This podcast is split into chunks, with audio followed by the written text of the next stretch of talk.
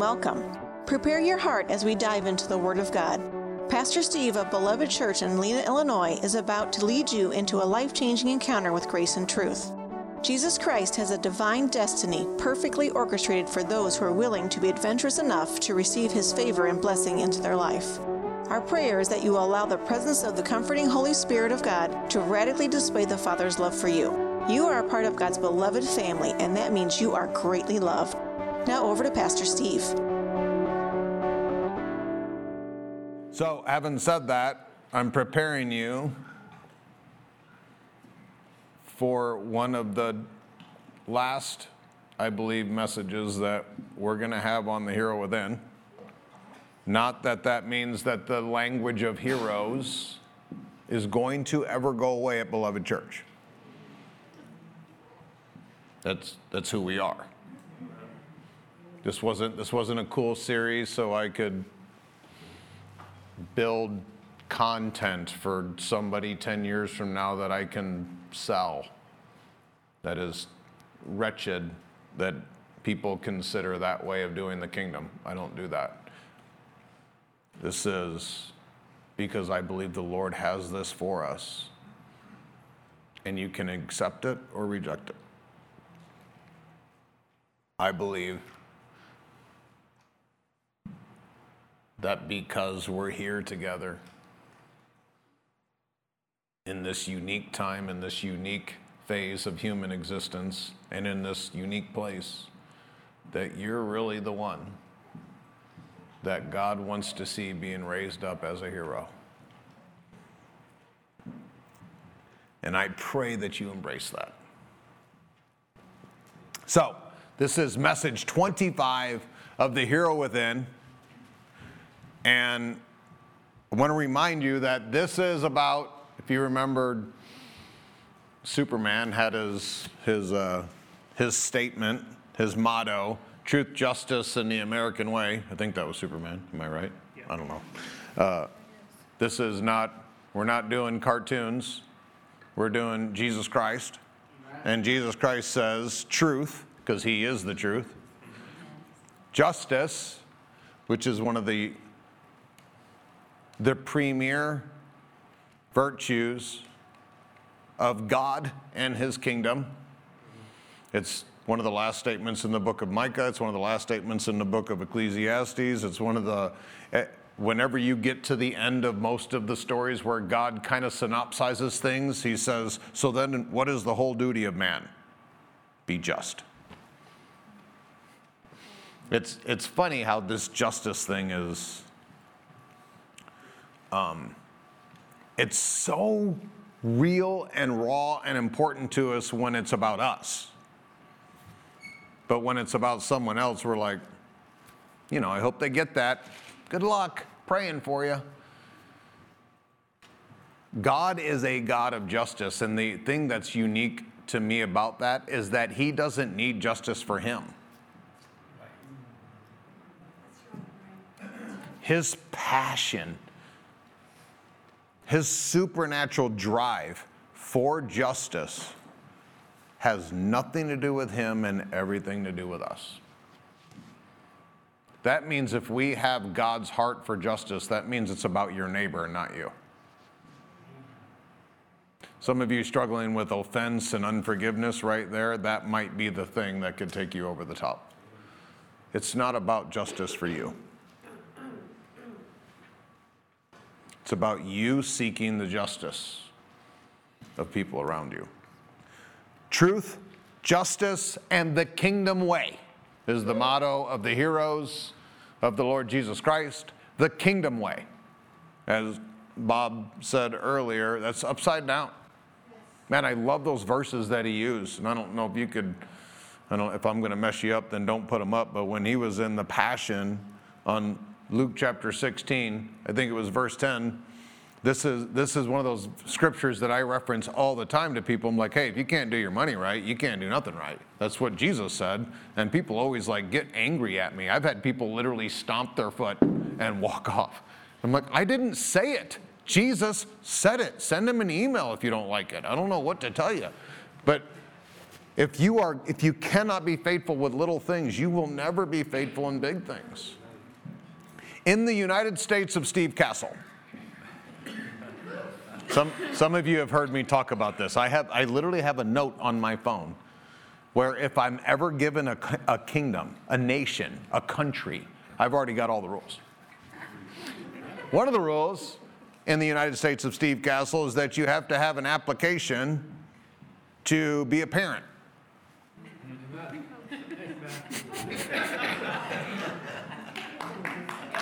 I, because of what I've seen parents do to children, in the United States of Steve Cassell, you would have to apply. And you would have to prove that you're faithful in little things like money, God, morality, truth, integrity, before you're ever going to be allowed to form another person's worldview. But in today's world, not so much. Amen. If you got a convenience store and a couple of, no, I'm not. I'm, we're raising heroes that are committed to truth, justice, and the kingdom way. The kingdom way. This is part of the kingdom way. Being faithful in little things. We, everybody, I don't know if it's everybody, but this is a major cry in the world is I want to be promoted. I want more. I almost stood up here and started this way, where I would have said, Who wants more? And then I would have waited for three quarters of the room, like, Me, man, me, I want more. Are you being faithful what you got? Shut up, just give me more. it's, it's for real. It, it, is, it is regular in our society to take the things that we have, completely devalue them, trash them, destroy them, and then be begging God for more stuff. This is normal in our world. It can only be normal for a people that have more prosperity than they know what to do with.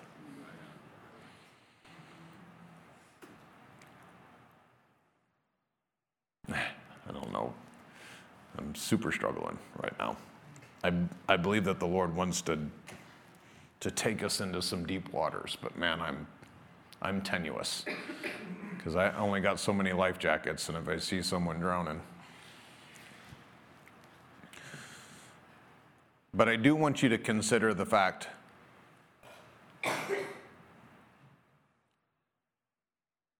I'll back up. Stacy was um, lovingly kind of poking at me the other day when we were chatting. She's like, I've learned, and some of the other people in your life have learned, that for about two, three weeks after you get back from another country, we kind of need to keep you at arm's length. And I'm like, what? what? What are you talking about? I'm not any different when I get back from a third world nation. She's like, okay. And I, I honestly chewed on it, and it's legit. When I'm with people who spend 16 hours a day just figuring out how to get one meal and not have their children naked and then I fly. My trip back was a sacrifice unto the Lord. It took me almost 40 hours to get home when I left Kenya because I had, it's a whole mess. And so then I'd spend 40 hours getting back. I'm in a messed up time zone. My, your, your brain's upside down, and you're, and I got back, and it was like wham, right into Saturday, and then I'm preaching. And I stand up here, and I am not fully in America yet. I still got a little piece like hanging out there, ready to rubber band and snap back. And then I preach, I preach my heart out like I want everybody, everybody, every time to just get it all. Just suck it dry so there's nothing left. Like Paul said, I, I, I want to I want to give everything that I am completely away so I am totally spent. That was the words that Paul used. And I, and I stand up here ready to do that, to literally give every part of me to where then I'm just done and I collapse as a, as a useless, empty vessel. And I, and I, especially when I get back from another nation, I'm like, come on, come on, you can do it. I believe in you. Take it, suck it. And afterwards, somebody will come up and, and I'm making this up. I'm making it up. Somebody will come up and like, Pastor, please pray for me. I had a super terrible month because I had a hangnail.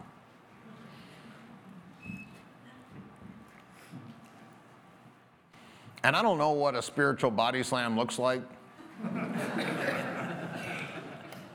but there's a fleeting thought. It leaves, it leaves, it leaves. I don't do nothing. I smile.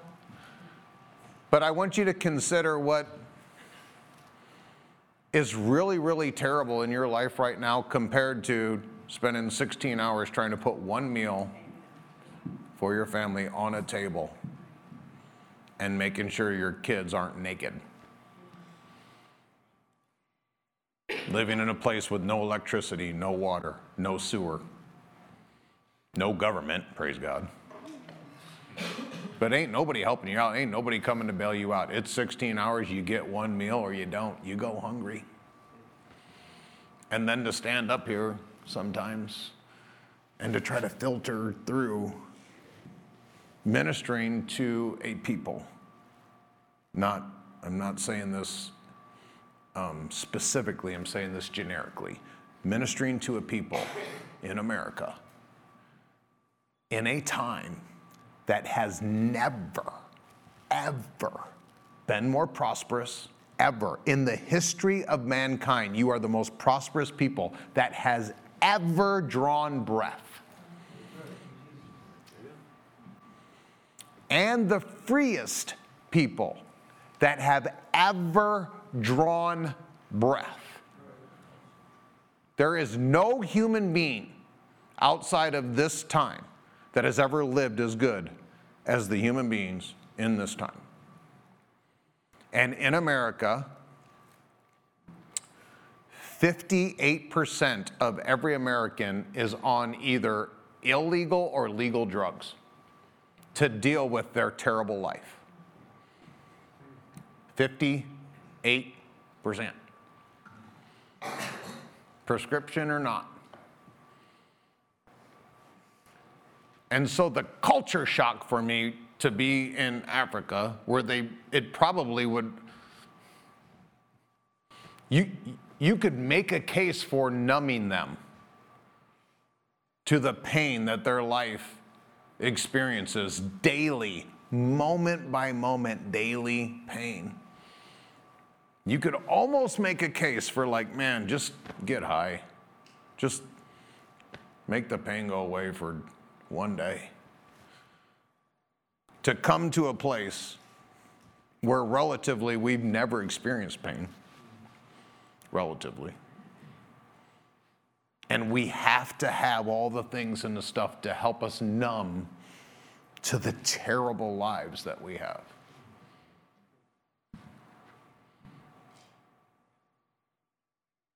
I never really considered it. I never really thought about it until Stacy's like, we've all learned, the people that are close to me. And I pray this isn't so. I pray she's so intimate with me, she knows my soul so well that that's just just one thing that maybe her and maybe two other people picked up on. So if I accidentally drop that on anyone where you're like, man, Steve just got back, let's just go ahead and stay away.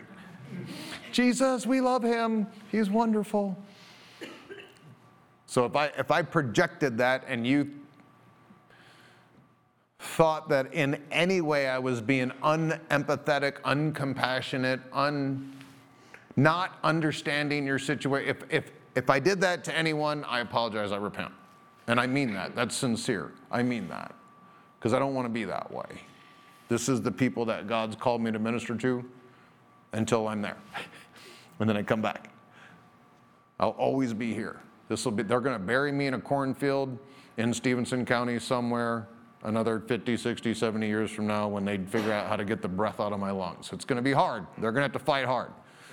If they, if they get a big enough group, they might be able to martyr me. But until then, I'm going to be preaching my heart out right here with y'all.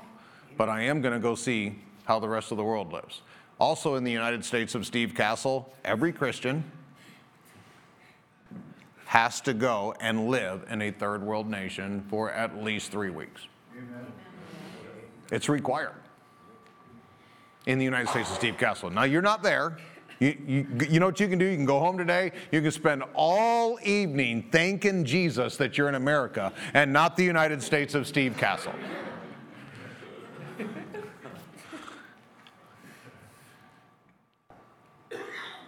but you are you are positioned by God for such a time as this in in this nation at this time, at this era, with these people, with this knowledge.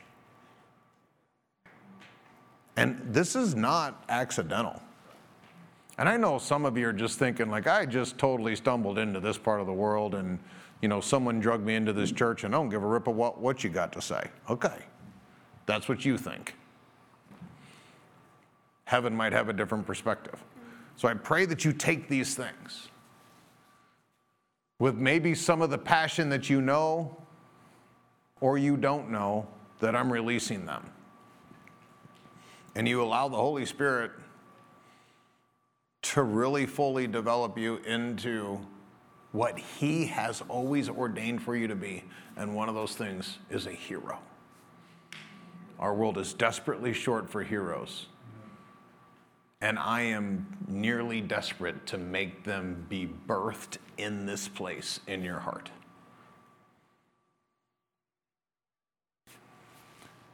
The godly people in the land, they are my true heroes, is what God says. Psalm chapter 16, verse 3.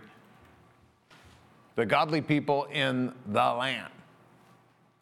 What land? Any land you got. This is one of those statements that's as true about us today as it was the day that it was uttered by the prophet. God needed heroes the day that this was uttered, and God needs heroes today. And I dare say that you are the people that God has chosen for this message.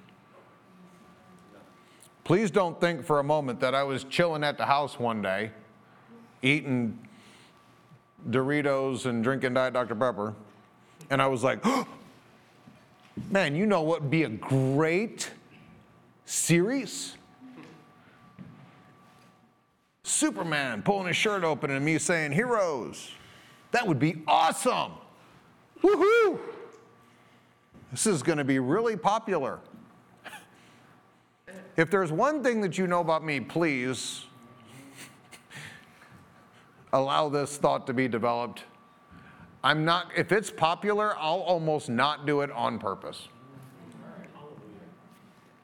When I was in high school, I had to be popular, and it nearly destroyed my life. It took me into some of the most terrible things that I could ever possibly getting myself into, and it was all for the pursuit of popular. So now I no longer want to be popular with the world. I want to be pleasing to God. And if I was willing to give that much effort to be popular in high school, how much more effort can I give to my God to be pleasing to Him? I take pleasure in them. The second half of the verse. How much effort am I going to give? Whatever it takes. Whatever it takes. And I want you to consider what your, where your lines are. I will give God up to this point. I'll give God up to my money. I'll give God up to my diet. I'll give God, I need to not look at people. I'll give God up to my addiction. I'll give God up to my sleep. I'll give God up to my, I'll give God up to my What, whatever that line is, that's the one that a hero has to fly over. That's your line. The difference between you being human and a hero is that line. And some people won't even challenge it. I'll guarantee you, the people that are either in the world or in worldly churches aren't being pressured with that. And this is a godly pressure. I'm going to prove that in a minute. They're not being pressured with that. Most of them are just like, hey, you're so awesome. You're pretty. Love your hair. Just keep on keeping on, kitten. Just hang in there. You'll make it. God didn't want us to be a monkey hanging on a branch, hanging in there. We are meant to rule and to reign, to be the image of God, to be the bearers of His image and His likeness in this world. Amen. Well, praise God. That was way better in my heart than it was in the response. Whatever part of your life that you've given over to just okay, to just normal, to just eking by to whatever you got, soul, money, your relationships, if it's just okay. You, you guys, most of you have learned that when I greet you in the morning and I say, hey, how are you? And you say, okay, I'm always like, okay. so most of you have figured it out. I'm blessed. I'm awesome. Highly favored. I'm incredible. I floated here on a cloud. Oh, good, Arizona. But I know you're giving me kind of the response that I want because I poked back. But if we were, if we pulled the curtain away and the, and, and the question was true and it was from Jesus and he knew your heart, would you actually answer, oh, I'm okay? Okay is not the goal.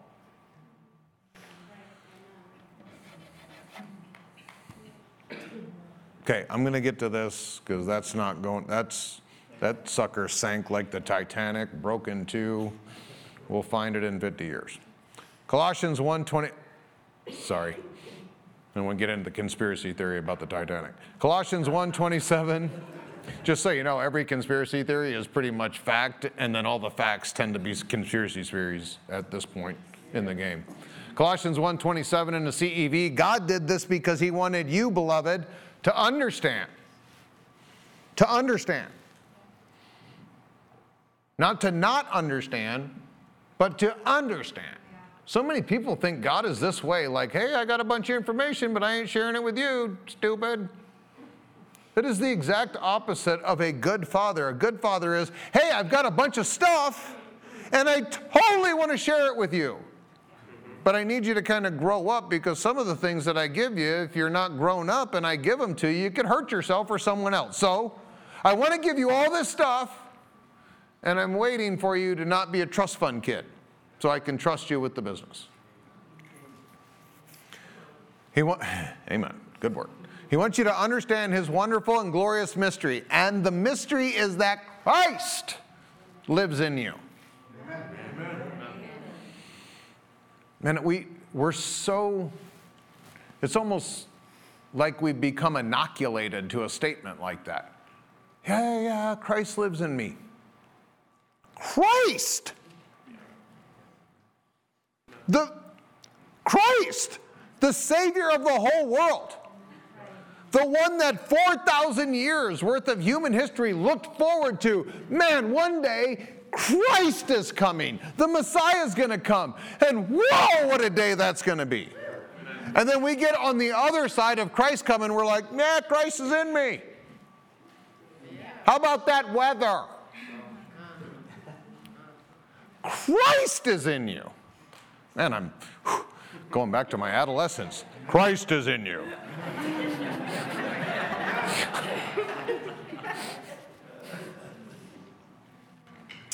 and the mystery is that Christ lives in you and he is your hope of sharing in God's glory.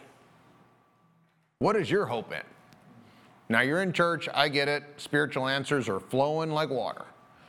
But really, what is your hope in? If I showed up surprisingly in your living room Thursday at 8:30 with the kids screaming. And I said, "What is your hope?" I hope I don't kill a kid before evening. don't do yourself a favor, don't answer really important questions in times that may not be authentic. Something you might learn about me is that if you ask me something, Craig even alluded, Pastor Craig alluded to this. He asked me a question, and I did not give him a yes or no answer. And most of you that know me intimately know that that tends to be how it goes most of the time your question is going to be responded to by me with a question or a hundred. Because I'm not going to help you make a decision about something that I don't have all the information about. And some of you can't have anybody help you make authentic decisions in your life because you won't give them all the information. Yep. You put that one in your back pocket and take it home with you for later. And this is, this is something that grown ups do. Grown ups, mature people, humble people will actually press into the deep places that they need to in order to really get the right answer. Immature, shallow, inauthentic people, fake people, will just make decisions all day long. I'm just going to do this, and I'm going to do this, and I'm going to invest over here, and I'm going to have this job because it pays me $2 more, and I'm going to marry this person because they showed up and they want to, and I'm going to, I'm going to, I'm going to. And then their life is completely obliterated at the end of 200 terrible choices and then they tend to like show up either to God or to a preacher and they say, hey, help me untangle my stuff. Okay, there's, there's 200 different root systems here, and we got to unpack them all. No, no, no, no. Just wave your magic hand over my situation and make all the bad go away.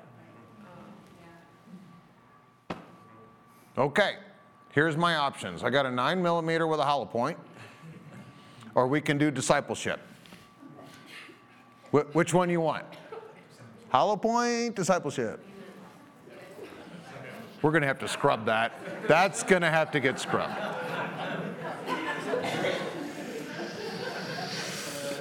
you two ain't going to like that at all. a defining characteristic of a hero is the humility to do the hard thing.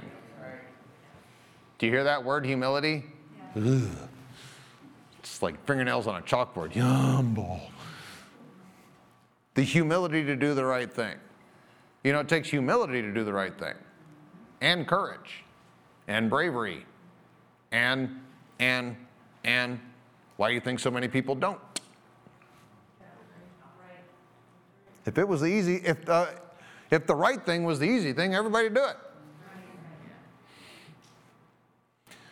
Heroes do hard things. Humanity is hardwired for the heroic. The heroic is an imprint that's been left inside of all of us because we are and were made in the image of our God. One of the reasons that His expectancy for you and your life and your fruitfulness is of such high order is because he knows what you're made out of. You're made out of him. Amen. Uh, some of you might, most of you remember my uh, now in heaven stepdad, who was like a father to me, and he always he always told me that, you know, one day when I die, you're going to get this El Camino. He had a 1971 El Camino SS, I think it was. And it was a cool car. And he would, he would say, you know, one day when I die, you'll get this car. And I'm like, I don't give a rip about the car. And I don't really like the conversation about you dying. So let's just, I don't even want the car. It's a stinking truck that's a car. Which, which is it? it's confused. It's just like most of the kids with their gender today. Are you a car? Are you a, I'm an SUV? No, you're not. You're a car truck. I'm like, I don't want it. Just stay alive, do your thing, like, you know, keep the car. So he passed away, didn't listen to me, rebellious. Doesn't listen to his pastor for nothing. So I got the car. And I didn't want the car. I wanted to get it prettied up and sell so mom could have the money. I don't want the car. And after uh, after we started untangling all the stuff from Jim uh, kind of surprisingly leaving the planet, which is kind of how he rolled. He was always a surprise. I got the car and I needed to go, you know, kind of get it ready to sell and the battery was dead. Literally, the battery was so dead that I drove it out of the garage and got to the end of White Oak Blacktop, and it stalled because it's a standard, and I hadn't drove a standard in a while, so I stalled it. I know you guys are all more awesome than me. Whatever. I stalled it, and it wouldn't start because the battery was so dead. So I'm st- I'm at the end of the road in this really pretty car. And I'm literally like standing outside the car, leaning up against it, and this guy comes by who's like 147 in a truck that's older than him. And he goes, he goes, what's wrong? I said, it won't start. He goes, do you not know how to start it?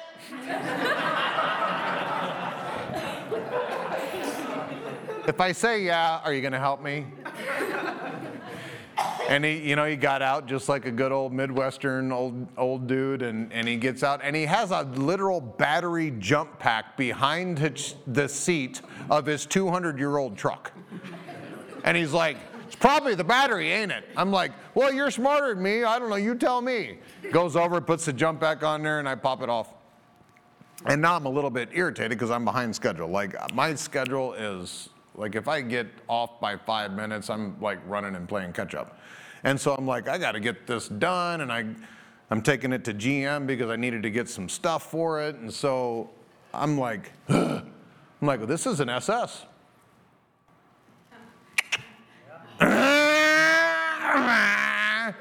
Like, that's right, Jim. That's right. you can tell Jesus all you want. I'm driving it like an SS. And I drove it, baby got it to GM and I left it idling because I told them, hey, if you shut it off, it's done. And that sucker was rumbling and smoking, and I, I almost got like a, a smile from it. I walked out and it was like, thanks! It was awesome. it was meant to be drove that way. It was an SS. It's not even really a truck, it's a Malibu with a box. And so I drove it like it was meant to be drove. I drove it like an SS. When they built it, they built it to drive it that way. When your builder built you, when your creator created you, he created you the way that he created you to live the life that he intended for you to have. He wants you to drive your life like it's an SS. Do it right. All this cautious living. We want to bubble wrap the world and put a helmet on everybody. Go out there and live. Fear is telling you to put the helmet on. Jesus is telling you drive it like an SS. We will never know a person's real character until they are truly tested.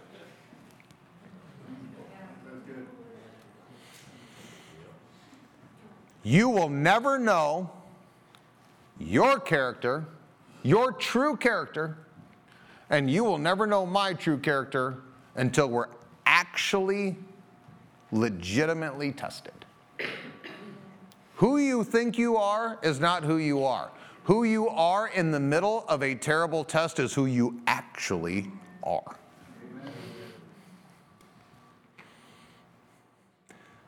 And the reality is, is that some of you have yet to be tested. And you will be. Everyone will be tested because you will be accountable for whether you pass or fail. And I know that there are so many people that struggle with the idea of God's not going to test me. Is He not going to test you for Him or for you? You know, He knows. So when we get into tests, it is not because God needs to know what's in you, it's because God needs to show you what's in you. Man, if you get that, that will, that will fix a ton of bad doctrine that you probably heard in your former churches. God tests you, but not for Him, for you. You need to know. You need to know. Because if you lie to yourself, if you deceive yourself to thinking that you're all that in a bag of chips, and then when you get to that testing point and you fall on your face and you break or you break someone else, God needs you to know that. So that you don't arrogantly and pridefully go into some situation that can cause mass destruction. Heroes are the ones who pass the test. In Daniel chapter 5, this is a whole story, and I'm not going to do all these things, but if you remember, there was a Nebuchadnezzar's grandson was ruling the kingdom, and, and his name was Belshazzar, and Belshazzar was this terrible trust fund kid. Terrible, wicked, evil, uh, drunken parties all the time, just blowing the whole kingdom, doing everything wrong, everything ungodly, and right in the middle of all this, he's having super huge party drunk fest, and a hand appears with no arm, no body. Don't you know that'll mess you up unless you're on LSD? And Sorry, that was from the Jesus Revolution movie. I don't know why that. Come out. So this hand appears and writes on the wall, right in the middle of this big, huge party, Mene, Mene, Tekel, uh, I can't remember the last word. Uh, yeah, that one. And it freaks out the party. Rightfully so. you, you would be a little bit moved as well. And so everybody uh, uh, loses, their, loses their cookies, and the, and the king, the emperor, calls for all the wise people, all the, all the satraps, all of the, all the diviners, all of the, the spiritual folks that like to play with their Ouija boards and like, hey, figure out what this is all about because the word stayed, the arm left, and the word stayed. There's a, there's a parallel there if you follow it. And so they brought in all the smartest people in the whole kingdom, and they couldn't figure it out to save their lives. And so now the king is like beside himself, like, what in the world am I paying all y'all for? And so then one of these guys had wisdom. Check out the wisdom of the world. The wisdom of the world should say, hey, there's this guy in the kingdom who's really smart. We should call him. You should be really smart so that the world looks at your life and they say, Man, do we need them? And so they call Daniel. Daniel's obviously famous for doing this kind of stuff. And Daniel comes in, he's like, Ah, I totally know what that is.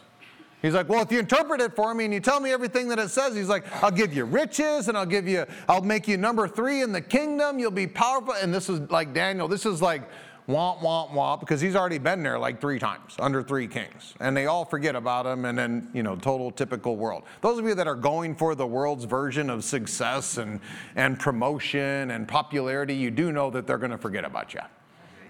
You're going to be yesterday's trash at some point. And yet people still, you know, the Holly, who was your favorite Hollywood actor 22 and a half years ago? Because uh, it's just favorite band, one hit wonder song, you know, like, like oh, I remember that. It's just fleeting, it goes. They bring Daniel in, and Daniel's like, hey, look, king, I don't need your money, I don't need your fame, I don't need all your stuff, but I'm going to tell you what happened because obviously God said that. And so the Mene, Mene, and, and the tekel part is the word um, that, that rhymes, or it's, it's close to an Aramaic word that means measure. And his interpretation of that word was, You have been measured and you have been found wanting. And the whole prophecy was God gave you time, God gave you a chance to change and to repent. You have been weighed in the balances and you have been found wanting. And then the last part of the prophecy was because of that, God's taken the kingdom away. You are done. and it, to me, the middle part of this prophecy is where there would be an opportunity for all of us in this room to have some resonance in our heart. I want to be weighed and not found wanting. Now, notice it wasn't wanting in the, the same, I don't want to say generic, but the same universal qualities that God gives to all mankind. We've all been given universal divine characteristics. You've all been made by the hand of God. You have all received the breath of life. We all have access to the Spirit of God. Everybody in here, you can get yourself a Bible or a thousand. So, what's the difference between a man weighed and found wanting and a man weighed and passes the test? It's what they do with those assets. What are you doing with what you have? Most folks are just taking advantage of it. I live in a great place. I got high speed internet. I'm just going to do a lot of entertainment.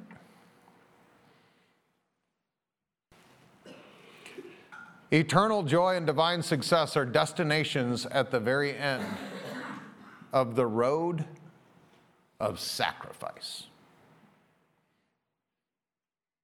If you need a copy of these notes, they're back there, but that statement needs some unpacking, which I can't do right now. If you want to have God's version of success, if you want to reach the destination, the road that you are traveling is called sacrifice.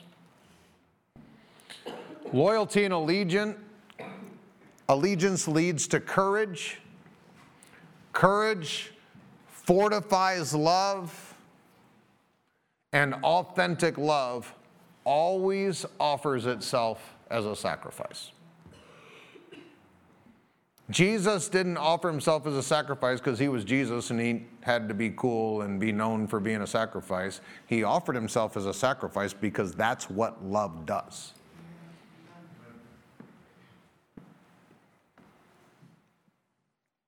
Daniel 3:28. You might remember this is the story of Shadrach, Meshach, and Abednego. If you don't know, read your Bible. Read your Bible. if you can't read your Bible, then go on the Bible Project and watch all the stories that they make because it's hard to read. In Daniel 3:23, it says, Then Nebuchadnezzar spake and said, Blessed be the God of Shadrach, Meshach, and Abednego, who hath sent his angel and delivered his servants that trusted in him. Who experiences the deliverance of God? No trusting, no deliverance. Man, I'd love to let that ruminate for a little while, but I got to get moving. He delivered his servants who trusted in him. If you remember the story, they were thrown into a furnace, a fire, a furnace so big that it fit four people. This wasn't some little, like, get in the oven, kid. This was some massive thing, probably bigger than this, or as big as this pulpit. They were thrown into a furnace that was heated seven times over. It was heated so hot when they went to throw them in, the two guards that threw them in died instantaneously because they combusted. That's how hot this was. And they threw these three kids in. They were kids, teenagers. Take that, adults. They were teenagers that would not bow to the world system. They would rather die than bow their knee to the world system. And now we're dying to get the world system. In the church, even. God bless us. They would not bow the knee. And so the king said, Fine, you won't bow, you'll die. And they said, We'd rather trust God than bow our knee and trust your system. So they threw him in, bound hand and foot. The guys that threw him in died. There's a, there's a word of warning for anybody that wants to put God's people in the wrong place.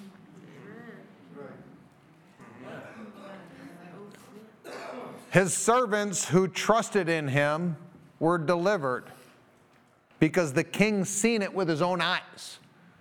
He looked down into the furnace and he said, Behold, I thought we threw three dudes in there. I know behold and dudes don't really go together in the Bible, but stick with me. He said, But I actually see four people moving around in there, and the fourth one looks like the Son of God. Let me just say this. You don't say something looks like the Son of God because it's long haired, blue eyed, Hollywood, limp wristed, 125 pounds, sitting on a rock petting a sheep.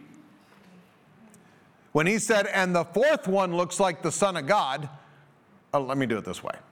Let's say that we were standing outside after a service and a horse ran down the street. Say, man, check out that horse. That's a good looking horse. And then let's say right after that horse runs down the street, another horse, 200 foot tall that takes up a block with each gallop. You wouldn't say, wow, look at that big horse. That's a big horse. You'd say, man, that must be God's horse. Right? Right? when the king looked in the furnace, he said, We threw three teenagers in there, and there's a fourth person in there, and that fourth person's like the Son of God. I'm not saying he was big, tall, strong. I'm saying that this he was so shockingly different that even Nebuchadnezzar, the ungodly guy, was like, that's God's son right there. That's the one. And so they obviously were rescued by Jesus. The only thing the fire did was burn off their bondage. The only thing the fire did was burn off their bondage. And he, and he says, And who has sent his angel and delivered his servants that trusted in him and have changed the king's word? Your allegiant faith, your sacrificial life unto God will change the king's word. Man. Changed the king's word. We had a king here in Illinois that thought that he had a word about the church. And we, beloved, changed the king's words. Amen. I will not do portly jokes right now. And I've changed the king's word. And they yielded their bodies that they might not serve nor worship any God except their own. Notice his language. They yielded their bodies. They offered their bodies. This is sacrifice. They gave their bodies because they would not give their bodies to another God. So they gave their bodies to the fire, trusting God. And what did God do? He gave them back their bodies minus the bondage. We think that if we sacrifice something unto the Lord, we lose it. I'm here to tell you what you sacrifice to God, He burns it and purifies it and gives it back to you better than you ever thought possible. Romans 12, 2, therefore I urge you, brothers, on account of God, on account of God, mercy. You know, if you don't put that mercy part on there, that's one, chapter, verse one, yeah. If you don't put that mercy on there, this becomes command, this becomes legalistic, this becomes you better. But the reason I'm urging you is on account of God's mercy. Knowing the character and the nature of God is absolutely vital, is necessary to the Christian life. This is why many people fail. Therefore, I urge you, brothers, on account of God's mercy, to offer your bodies. Offer your what? Can I just write a check for the equivalent amount? People do it all the time. Okay, so I really don't want to go serve in the Swedish pancake thing. So, you know, what, what check will do? Mitch, what, what, what do you? How much you want? What'll get me out of it? What'll get me out of the sacrifice? And I'm not pick, if you don't want to, man, I shouldn't even have said it. Please balance this in your own heart. But we're, this is how we think.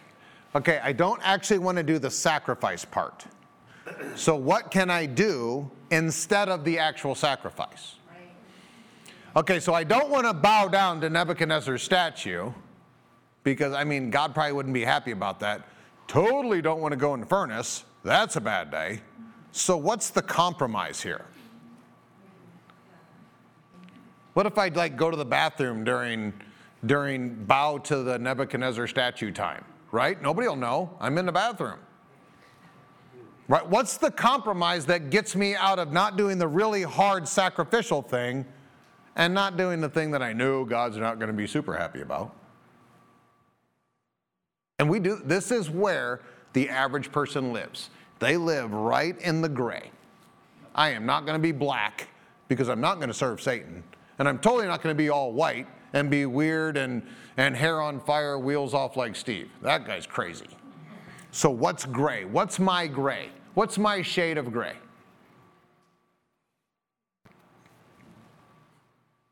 To offer your bodies as living sacrifices.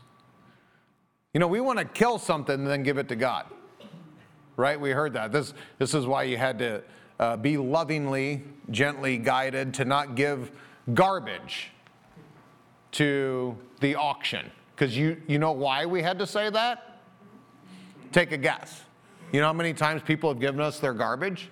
Hey, I bet you the church could use this. Yeah, you're right. This 400 year old pair of used underwear is something that we've been praying to God that someone would bring and give to the church so that we could glorify God with your hand me down underwear. If it's not good enough for you, dear Jesus, Amen. please don't give it to God or to other people in the name of God.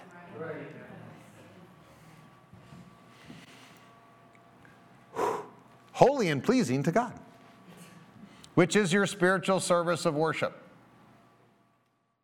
What's your spiritual service of worship? Your bodies. Offering your bodies. This, it, doesn't, it doesn't get more intimate than this. It doesn't get more precious to you than this. You know, if I take your money, you're like, preacher. If I steal your car, you'll be depressed for three weeks. If I kicked your dog, oh, let's not go there. If I even say something bad about somebody's pet, like they're mad at me for a lifetime. But your body, that's a do not go zone right there. Don't you dare. That's what God wants. He wants the best. He wants the part that means the most to you. This term, therefore, I urge you. The therefore points to chapter 11, which is Paul teaching about the remnant church that's chosen by grace. And he does an incredible job in Romans 11 showing that God always has a remnant that he chooses. And then it says, I urge you. This is an invitation that they must accept from an act of their will. An act of your will. You can't be pressured, forced, made to accept this invitation. You either accept it with your will, with your free choice, or you don't. You must accept this as an act of your will.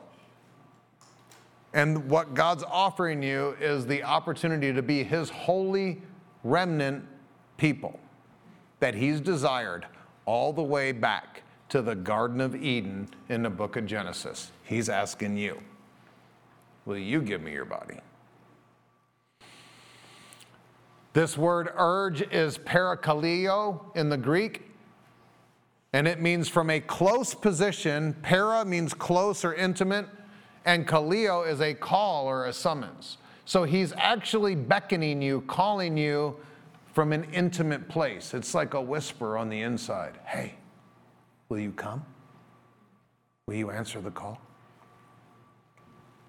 This is an invitation from intimacy, speaking of leaning into trust and submission to the one calling. If you trust the voice, or if you don't trust the voice.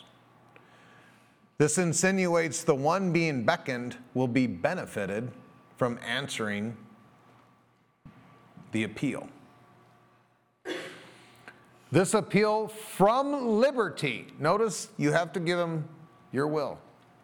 This appeal from liberty stands in direct opposition to the forced oppression from the world and its systems.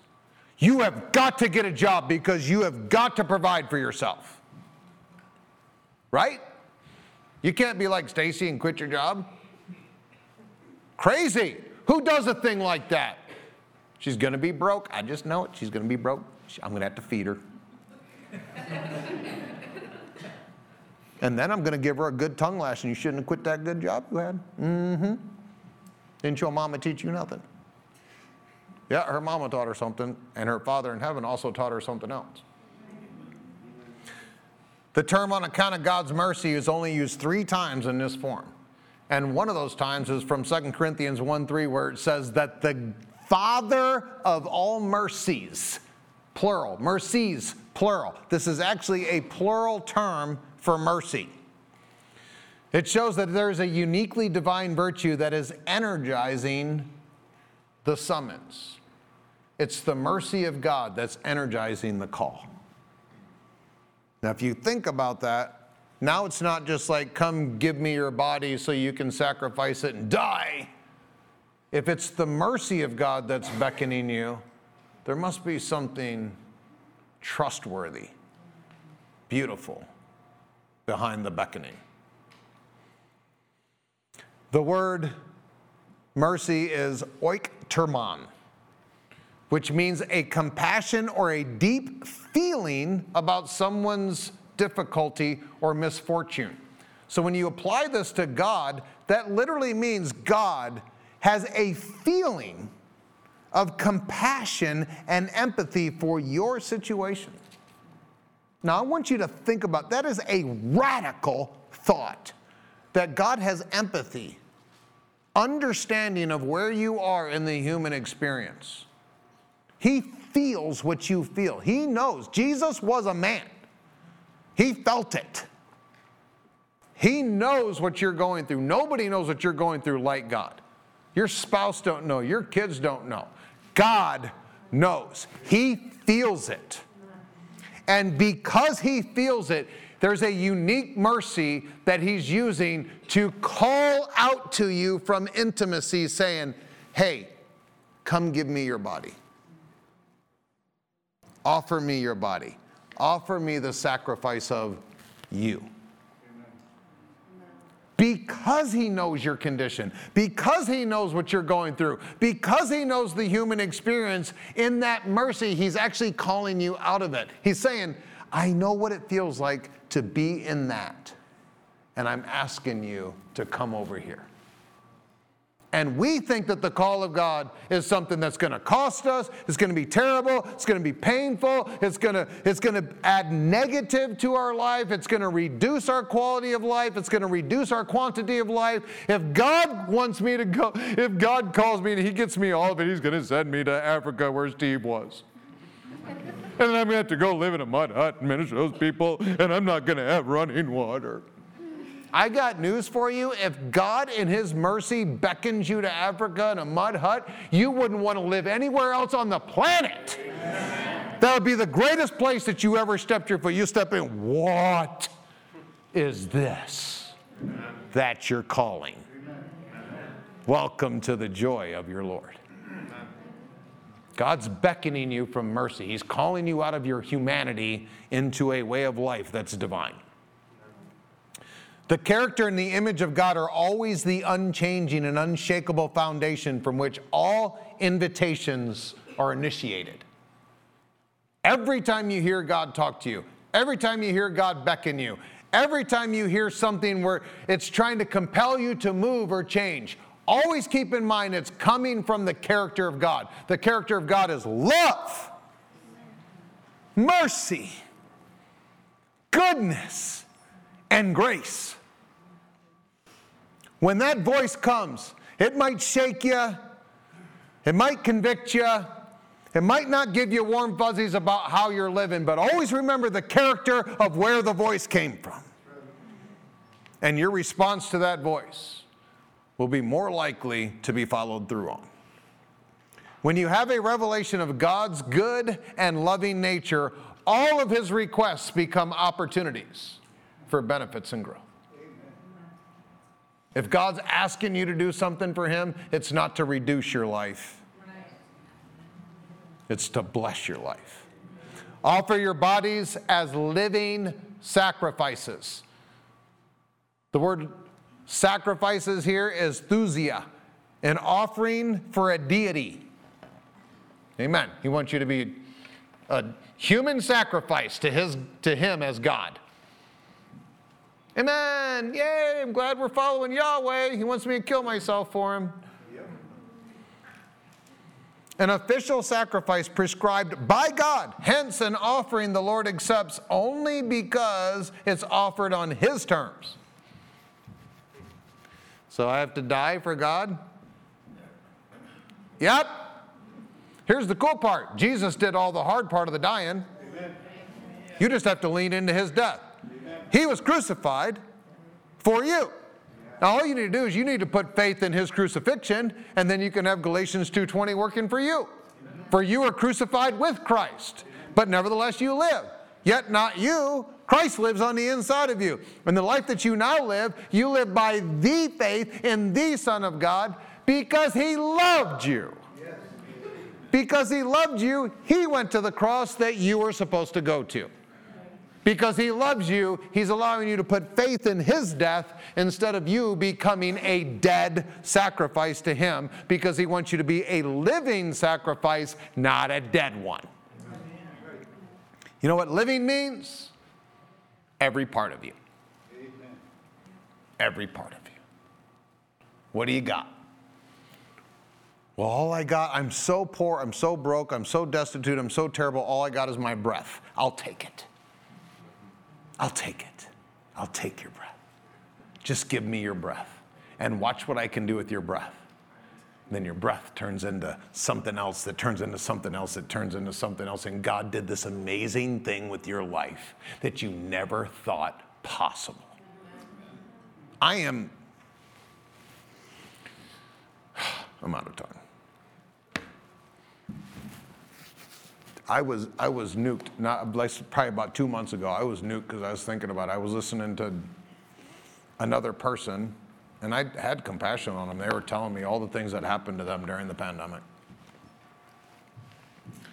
And I, was, I went. They, you know, I ministered to them, and and after they went away, I'm like, I could not imagine a better thing that could have happened in my life than the pandemic. These last three years